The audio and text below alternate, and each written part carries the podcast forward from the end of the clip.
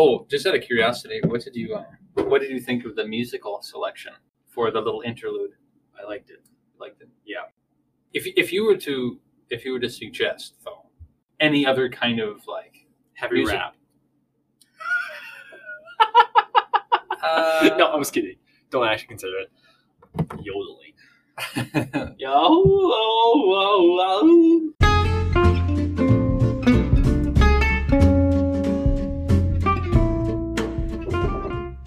Isaiah, we're back. yes, we are, Lucas. We are back. One full episode after our first pilot. Back on campus Yep, tonight. Today, it's today. Yeah, it's, it's only one fifty. whenever you, you listeners view, listen to this, happy whatever time of the day it is. Happy indeed. Happy indeed. I hope you're ready for a. Actually, I can't even say it's going to be great because I don't know. But I hope. ho- welcome to what I hope will be an awesome discussion on vocation. vocation. That's the topic of today, isn't it? it is. It is. I guess a first question would be like, what have you experienced of the vocations? Because there are Yeah. four. Yep, four of the church. There are two, two like professed religious, and then two, two lay. Yep. So be marriage and single life. Yep. Though I've heard different talk about single life, if it's consecrated single life or what exactly. Yeah. Um, but then obviously priesthood and religious life as well. Yep. So Lucas, what do you know about vocations specifically of the lay, the lay vocations, uh, single and real and marriage?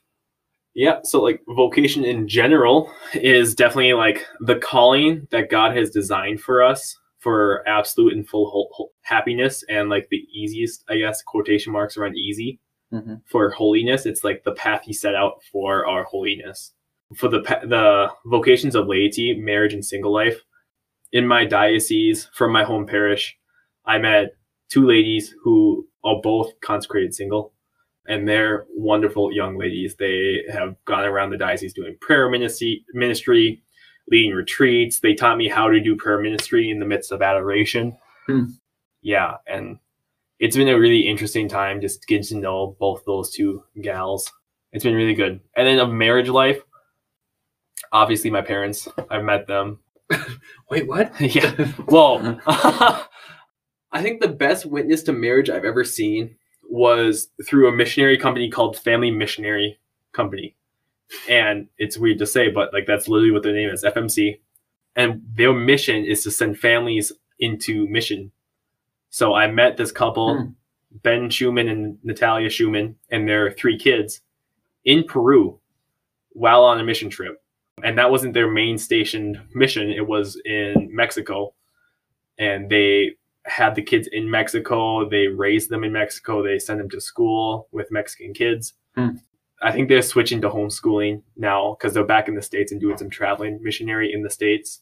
Hmm.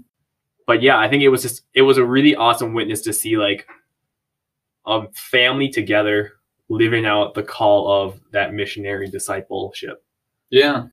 No, that's really radical actually, because there's that I think that speaks to one of the aspects of vocation that maybe isn't talked about so much, and that's like how how there's such a, a wide variety of particular smaller vocations within each wider vocation. Yeah. So like we talked about the four main vocations of the church. The big V vocation. The big V vocations, as they're sometimes called. You can't see us in the podcast, but we're doing the, the hand Quotation quotation marks. in the air.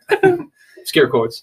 Yeah, so those are like the bigger avenues, you would say, that Yeah. like the, the church has provided and holds forth explicitly as worthy ways of living in communion with, with God and, and fellow man.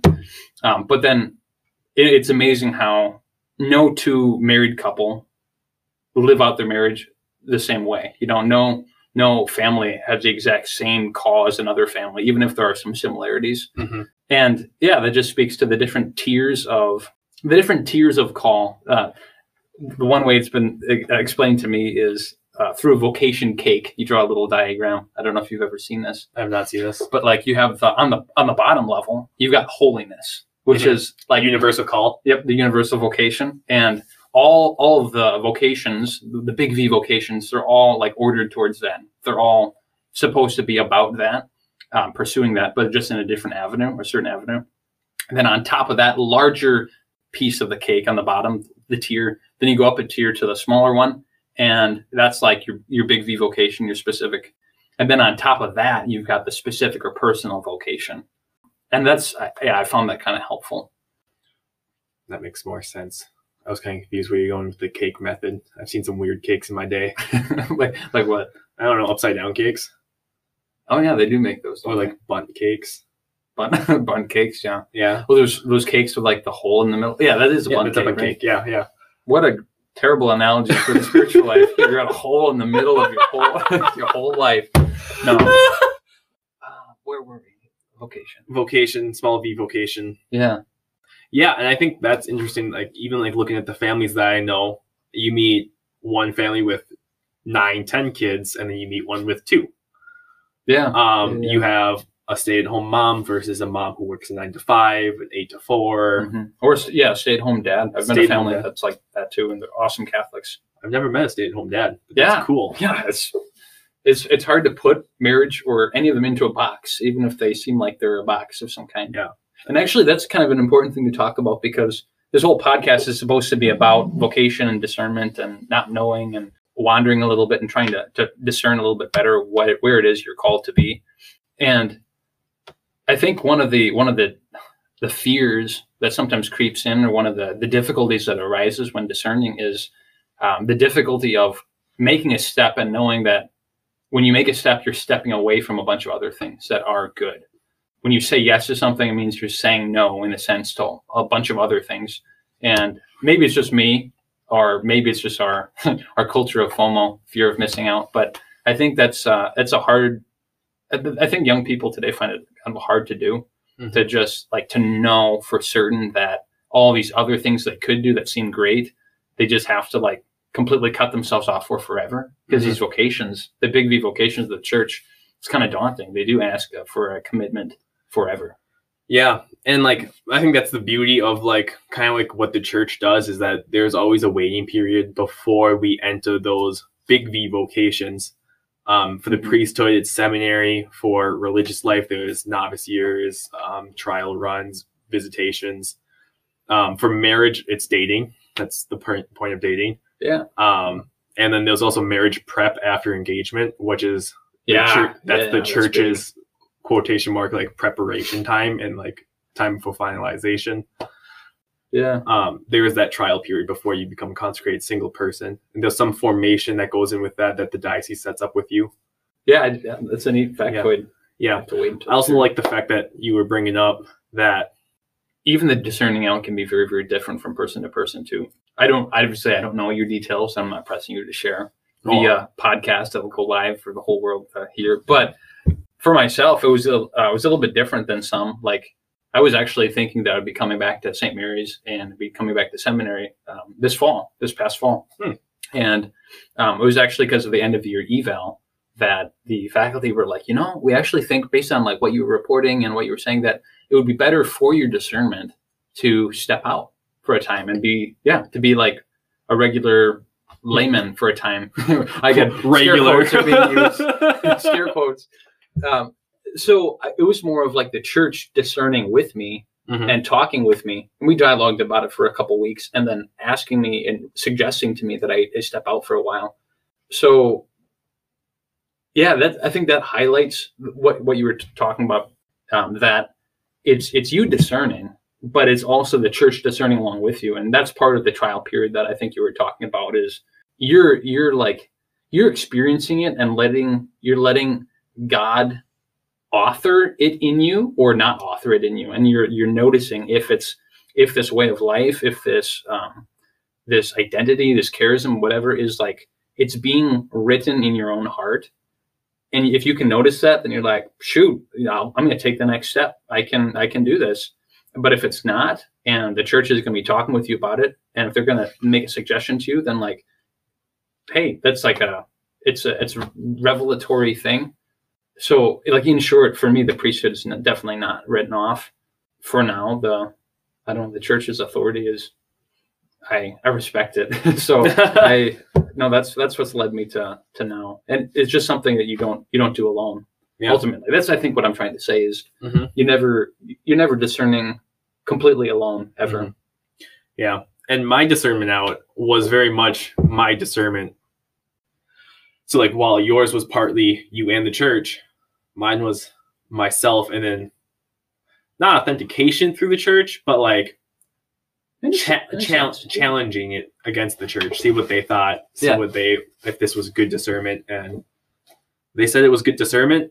Um, yeah, Oh, that's such a blessing, actually. The more I think about it, like how awesome it is to have that solid structure of authority that you can like you can go to and you can trust in. And I mean, everybody's got their gifts. Some priests are going to be better um, at giving spiritual insight or advice and spiritual direction, whatever. or even like read in the heart of Yeah. a person. That's true. But just knowing that you can go to somebody else and like they actually care about you. They are they are trying to father you. Yeah, As, as I like to think, that's why we call him father. Yeah. Like the priests of the seminary have, they've been like three dads for me for the last three years. That's know? true. And I'm sure they've been the same for you. yeah. We have we have been very much blessed with the priests at the seminary as directors of our heart, um, as formators. They've helped us both grow to be somewhat decent young men. yeah. Still growing, not perfect. Yeah.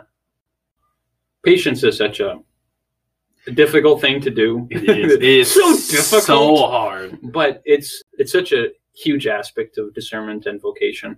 Mhm. We can't we can't work on our time. It's Yeah. God's time. Your ways are not my ways. Hmm. I don't remember which prophet that's in, but it's in the prophet, I think. You're not. Oh. Yeah. Actually, I was just listening to a podcast by Father Mike Schmitz. It's called Bible in a Year Podcast. It's pretty awesome. Check it out if you haven't. Um, and he was talking about well, he was going through Job, and in the um, in the book of Job, that was one of the big things that just happened today. Was uh, God like revealed Himself after Job's sufferings and all his friends like not picking on him, but like not being great- great friends in his suffering or telling him he's been doing things wrong. And yeah. so he, God, God appears at this point, and he's like, "Who are you to think that you know the right times for anything? Like, did you make the clouds before they started raining? And do you have the? my, my favorite, were you there when I set the cornerstone of the foundation of the earth? And you're like, oh gosh. no, no, I wasn't. you're right. You're right. yeah, and like we've been talking primarily about our experience with vocation in seminary, married life, and our experience with single. But like all these are applied also to the religious life. Mm-hmm. Um, we both have the religious brothers here on campus with the Lasallian Christian Brothers. My diocese also has the Benedictine order uh, at St. John's. Mhm. So I've had a little experience with them, not a super bit, uh, super lot, but I love their saying Ora et Labora, work and prayer, yeah. prayer and work. Um, No, actually, I'm glad you brought that up because that brings up another really important talking point. I think when we're talking about vocations is with like specifically with the religious orders, they've got different charisms or different things that they they really emphasize or they stress because there's so many different aspects about the spiritual life. Like ultimately, it should be simple. Mhm. Like there's a simplicity to all holiness. It shouldn't be complex and painstaking and complicated. um, Yeah. because God's simple. yeah, I had theologians say, but a priest in confession once told me that the life of faith it's um it's not difficult it's simple but hard. Simple but hard. yeah, simple but hard. And like that has stuck with me throughout the years. I'm like this is simple but it's, It's just hard to do. yeah it's super hard to do. Um, because of sin and human nature and mea culpa mea culpa.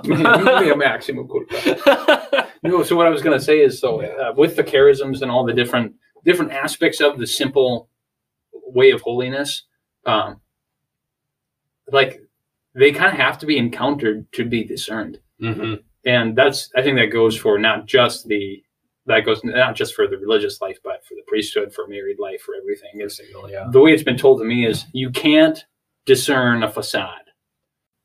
and so it's uh, really about getting involved and hanging out with people within the vocation that you're looking at if i'm called to marriage i'm going to be hanging out with married people and get, get in the vibe of like what it really means to be married Yeah, or Wow. e- even if you don't know what your call is, like hang out with holy people in all sorts of vocations because you'll see just a little bit more of different angles of the body of Christ Mhm. and the way of holiness if you do that. Yeah. And yeah, I think that will kind of a lot that those encounters, those tangible like experience realities, those are what actually like those are how God speaks to people. I think when we talk about God speaking, sometimes you know it's, it's as clear as if as if it was in words for some people, from what I hear. But like there's there's the whisper in heart of of true conviction when one has found something, and you, mm. you like you can't you can't systematize it. no, You like it's cliche, but you know when you know. People say that when, they, when they've met the right girl or when they've met the right guy, and like, yeah, you just know when you know. And for guys like us, it's like, yeah, but how, how do I know that somebody I, else wouldn't come along and like, no, you just know when you know, how do I know I know?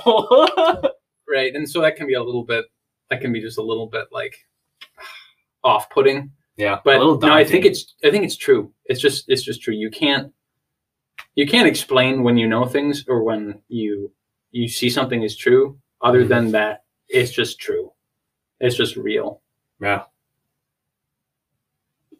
Maybe that's where we should end well, hey lucas thanks for thanks for joining me today Yeah, thanks for chasing me down and hunting me because I was not answering my phone. No, you were not. oh but you know what we didn't Start, with, a prayer. that means we should probably close with a prayer I think that's a wonderful idea. and maybe we should forsake the little saint story that we were talking about Maybe. yeah we'll we'll save it for next time folks and uh, we'll close with a prayer in the name of the father and the son and the holy spirit amen. Amen.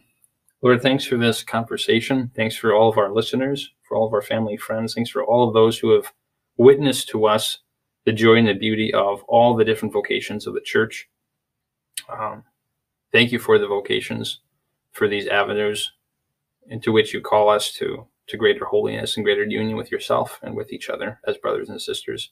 Help us be courageous. Help us to be um, humble of heart, open to receive whatever promptings you are putting there towards one of these specific avenues, one of these uh, big V vocations, and help us to uh, help us to respond generously. Give us the courage to to follow where it is you are calling. We ask this in Jesus' name. Amen. Amen. In the Father, the Son, Holy Spirit. Amen. Amen.